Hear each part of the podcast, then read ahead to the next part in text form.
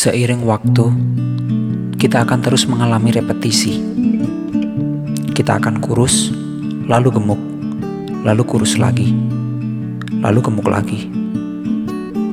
Kita akan sehat, lalu sakit, lalu sehat lagi, lalu sakit lagi. Kita akan jatuh cinta, lalu patah hati, lalu jatuh cinta lagi, dan lalu patah hati lagi.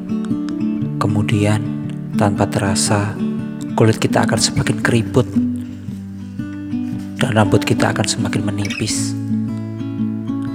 Perut kita akan semakin membuncit, dan stamina kita akan semakin menurun. Kalau dipikir-pikir, menyebalkan sekali hidup ini.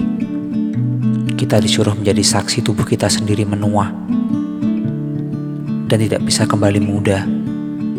Namun, seiring tubuh kita yang bertambah tua, kita selalu bisa mengimbanginya dengan pemikiran yang semakin matang. Karena yang paling menyenangkan dari menjadi orang dewasa adalah berbagi cerita dan pengalaman pada generasi muda. Ya, kita tidak bisa menghindari perubahan.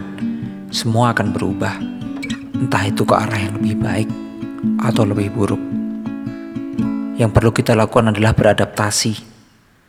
Dunia tak akan selalu mengikuti apa mau kita, tapi kita selalu bisa menyesuaikan kemauan kita dengan apa yang dunia sediakan. Akan selalu ada hal baru yang muncul, mau tidak mau, suka tidak suka, bahkan jika direnungkan, setiap hari kita berubah menjadi manusia baru. Entah dipandang dari sel-sel tubuh kita, entah dilihat dari pemikiran kita. Setiap hari, kita adalah manusia baru. Maka dari itu, tidak perlu berlama-lama mengenang kisah lama. Syahdan, dunia berevolusi dengan cepat. Umur kita di bumi juga tak akan lama. 70 tahun atau 80 tahun. Itu pun kalau kita selamat dari marah bahaya. Dan percayalah, marah bahaya selalu mengintai entah berada di kamar atau di alam liar.